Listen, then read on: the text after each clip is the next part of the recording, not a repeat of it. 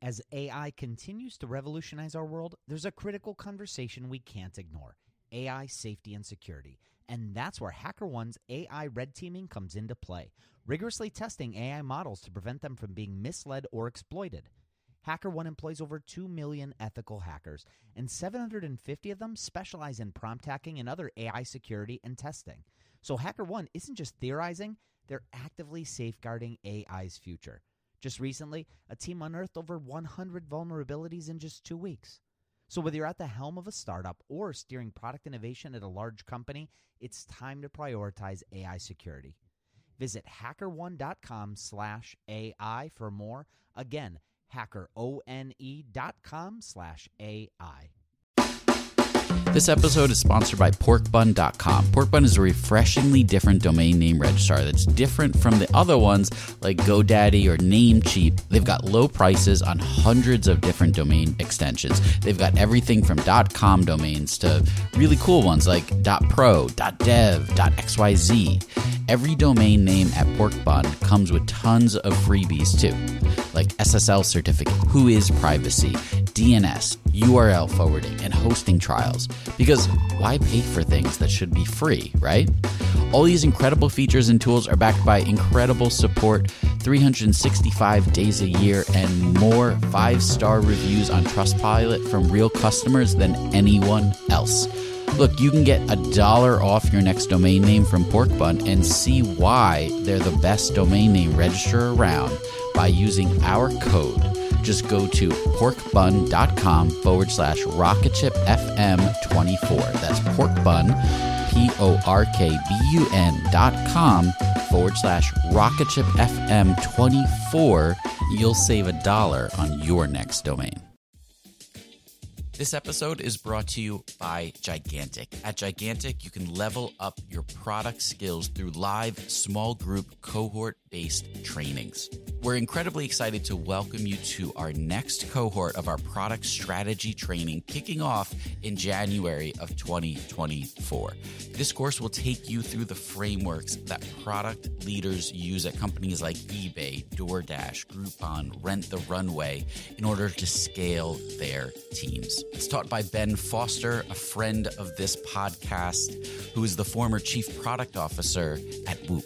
So come join us. Go to gigantic dot I S. That's gigantic dot I S. And save your seat for our January cohort. Your potential is gigantic, and we're here to help you reach it. Go to gigantic dot I S to reserve your seat today.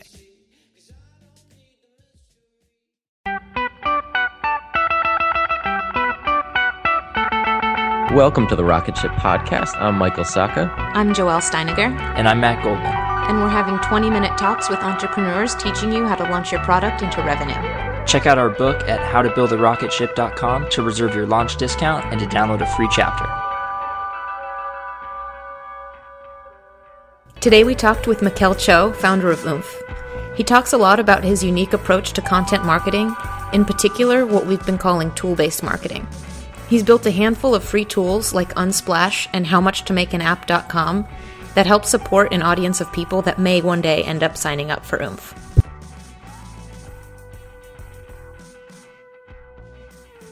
So welcome to the Rocket Ship Podcast. We're here today with Mikkel Cho of Oomf. Michael, welcome. Thanks, guys. Thank you very much. Uh, Oomf is a fantastic platform that I've used um, both as a vendor and a service provider. Um, if you haven't, go check it out. That's three O's, oomf dot com. Um, so, Michael, why don't you tell us a little bit about getting started with Oomf? Where did the idea come from, um, and what did those early days look like for you? Yeah, so uh, the, the idea for Oomf actually came. I used to be an independent designer, and I also used to work at a design agency. So sort of all of the problems that I saw in this space during my time doing those two things. And it was just sort of, you know, there's lots of issues. First, finding good projects. Um, there's issues with budgeting. There's issues with payment and making sure everything's on time and deliverables. And it just sort of goes on and on. Um, and I was really new to the space. So when I sort of came in, I'm like, is this how it's been operating? You know, is this how it's supposed to be? So immediately after, um, sort of had these ideas of how this could be improved, um, and wanted to do something about it, but I wasn't, uh, my skill as a designer or developer weren't quite there yet. Uh, so I ended up leaving the agency I was at. I teamed up with a friend of mine who was a developer. Uh, we started doing some contract work on the side, and then we heard about this accelerator program called FounderFuel. We had no idea what an accelerator was. And we applied with this name, Oomf. It wasn't even a thing. Like, it's like, we've got this name, and it could be something, but we're not sure. We'll just apply and say it's something right now. Uh, we ended up getting an interview, and then we ended up going to the program. This was two years ago. So there was a lot of shifts and changes during that program. The main reason we did it was we wanted to focus solely on a product. And we were, you know, doing contract work and doing product is very, very difficult. So we wanted to just have that opportunity to focus just on that. And after three to six months, we ended up raising funding. Uh, we did a five hundred K small round. Still wasn't fully formed into the idea it is today. Uh, but then last February, so this is about ten months ago, we are sorry, eleven months ago, we we landed on the idea that it is now. So Oomf is a pre-vetted network of talent, designers, and developers, and we connect them with high-quality projects. We do vetting on both sides, and we solve a lot of those other issues along the way in the process. So when you got the funding, what was the idea at that point in time? Uh, so we were in app discovery space, and we were sort of thinking, how could we help developers uh, better market their products? Because in the App Store, you know, there's over a million apps that are being submitted this year, and about three thousand are submitted a day. So how do you sort of stick out of that when you're releasing something? But what we saw was that the majority of apps that were being put into Oomf, uh, they were sometimes low quality. And you can't really wrap good marketing around that. You know, it's not going to do anything to the app if it's not good in the first place. So that was sort of a major shift in our in our thinking, and that's when we went back to, you know, really solving the core problem of helping people build better technology. When Rainn Wilson realized he had a special gift for talking people to sleep, he had two choices: construct a massive speaker that would blast his voice to every person in the country, or invent a talking pillow. A T and T Business eventually talked him into the pillow thing. And backed by a reliable network, the only network with built-in security controls, Sleep with Rainn was a hit. Take your ideas to the moon and beyond at business dot A T T dot com. That's business dot A T T dot com. So how did you guys approach the idea? Um, you know, you're a marketplace. So how did you approach attracting both people with projects and people that could build the projects? Yeah, so um, we wrote a post about how we started with MailChimp and Wufoo, and it was really, really basic at the beginning. I mean, we had about six months left of runway from our funding that we had raised, which is not a lot of time, especially for building a marketplace. Yeah. So we started on one side. We gave ourselves a week, and we said that we were going to Uh, get at least fifty developers and designers that were pre-vetted signed up to a newsletter where we would send projects out on that Saturday. So we got the fifty about three days in. Uh, we contacted our immediate network. Uh, we were on Dribbble. We were on Zerply, on Twitter, you know, searching through Twitter bios, reviewing portfolios, had it all managed and hacked together in a Google Doc, signed everybody up through MailChimp. Uh, and then we were accepting projects through the Wufoo form. And projects were a big challenge because you sort of need people who need something right now. Uh, so we actually were working with some of our initial members from Oomf when it was in the app discovery space. So that was sort of the initial projects that we had there. Uh, but in order to keep sustaining that, that's really where we came up with these ideas for content. So the writing, uh, how much to make an app, all was sort of born because we had no money and about six months left, or we were dead. That's, um, yeah, so let's talk a little bit about that content. Um, are, when you're writing your content, are you targeting one or the other, or do you find that your articles are broad enough to appeal to both bases there? Yeah, so we focus right now on articles that will cater to both sides. So whether you're a developer, a designer, or someone who might post a project, we approach our content as a very broad sort of um, perspective. and we look at just trying to teach um, something that was usually interesting to me, you know, or somebody who was writing the post, uh, something that I came across, like coffee versus beer. You know, mm-hmm. I was trying to figure out um, if I should have a coffee or a beer right now to write a better blog post. And we had we actually had ran out of water in Montreal that day, so they shut the water off. And I'm like, should I have a beer right now? I don't even know what I'm going to write. And I'm like, all right, I'll just write about that. That was actually our second post ever on Medium. And it was crazy. Like that, that when that went off, it's something sort of clicked that if you write high quality things, there's an opportunity now with sites like Medium and Subtle and what Quora is doing to really uh, help you with the distribution.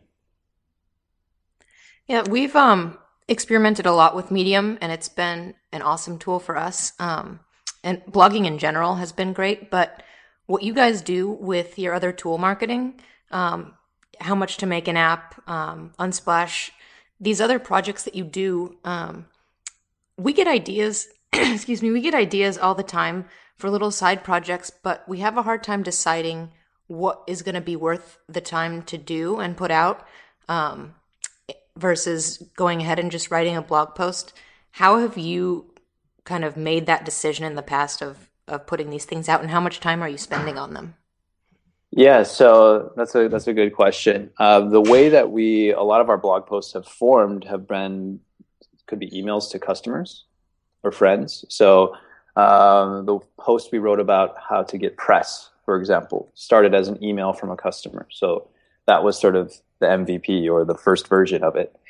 And what we're experimenting with now in the next few months is if a blog post is doing well, there might be something more that we could do with it. So maybe there could be a small little side project that that could turn into.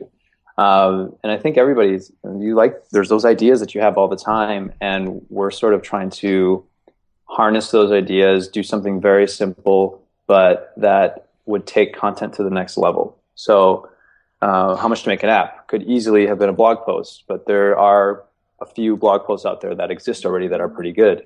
So we thought, how could we, you know, do something that was the next level for that? And that's why we decided to do that one as web app, for example.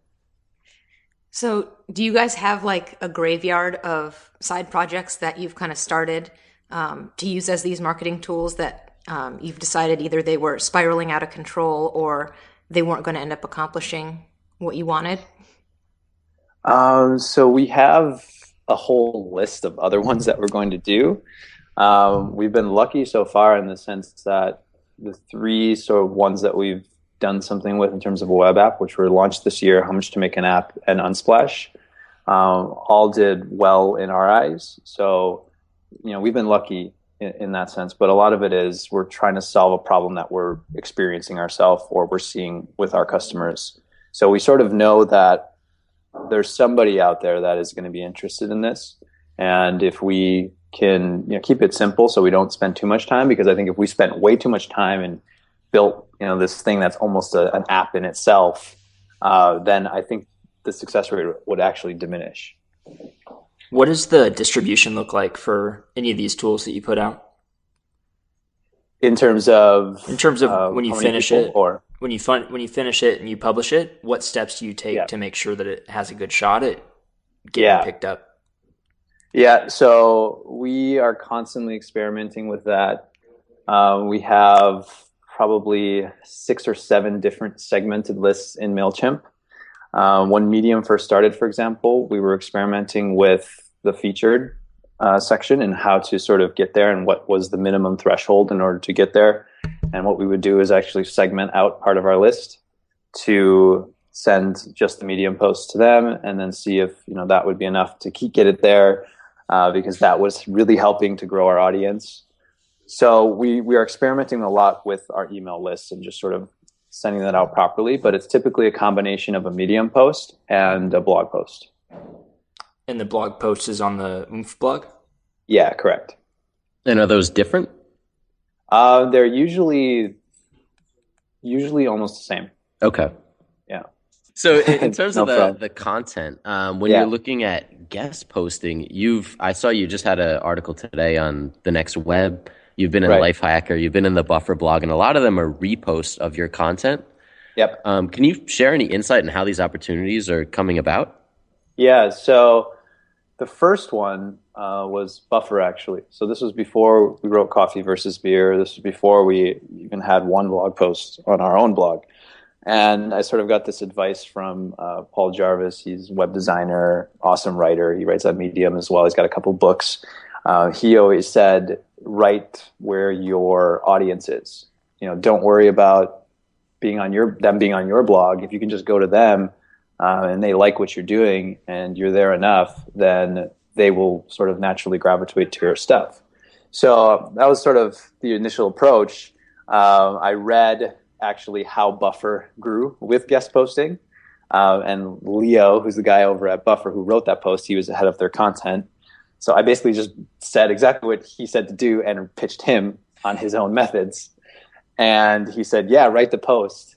Um, and I hadn't actually written the post yet. So I was like, okay, um, that was very exciting for me, but very scary because I hadn't written sort of the in-depth science-backed posts, which you see on Buffer a lot. And that's sort of the style that we write now. Yeah. Um, that was the first one that I had done. And that ended up, TED actually picked that up and they turned it into a YouTube video as well. Yeah, so, I saw that. That was huge. Yeah, and, and that article was, you know, very difficult for me. I mean, it probably took me twenty-five to thirty hours in terms of the research and writing uh, because I had never written that style before. But you get faster and faster and faster the more you do it. And what you realize is because you're spending time, you know, crafting something that you would feel good putting out, even if nobody really sees it, uh, you feel good, you know, doing something that you spent you spent a lot of time on, something that you're proud of. Um, so that's ultimately the thing. You know, I'm not going to publish something that I wouldn't be proud of as a writer. What do you think set that set your request to Leo apart from other people? Because surely anyone that read about his strategy for getting these guest posts is probably reaching mm-hmm. out to him and others, copying their their email template. What do you think yep. it was? Was it your website that he clicked through to? What what made you different? Um, I think it was, I specifically targeted probably one of their best all-time posts. Um, this was before, I, I don't think they had, you know, an all-time list on their blog, but I had been following them for a long time. So I sort of knew, you know, I saw this, this one post that they wrote about, um, I think it was their investor deck and how they raised like one point five million dollars. Um, and it was on on startups dot com. It did really well. It was picked up by a lot of people. Um, so I was like, hey, I'm going to write a follow-up to this because if that one did well, it's likely that people would want to sort of see something like this. And if Buffer knows that that posted well, um, it probably increases the chances that this one could do well as well and be more interesting for them. Oh, cool. So have you followed their technique for getting blog, uh, guest posts on Oomf as well? So what happened after that is uh, Coffee Bowl, Coffee versus Beer, was one of the next ones, and that did really well. That was picked up by Lifehacker, The Next Web, uh, was featured on Medium, Hacker News, Reddit.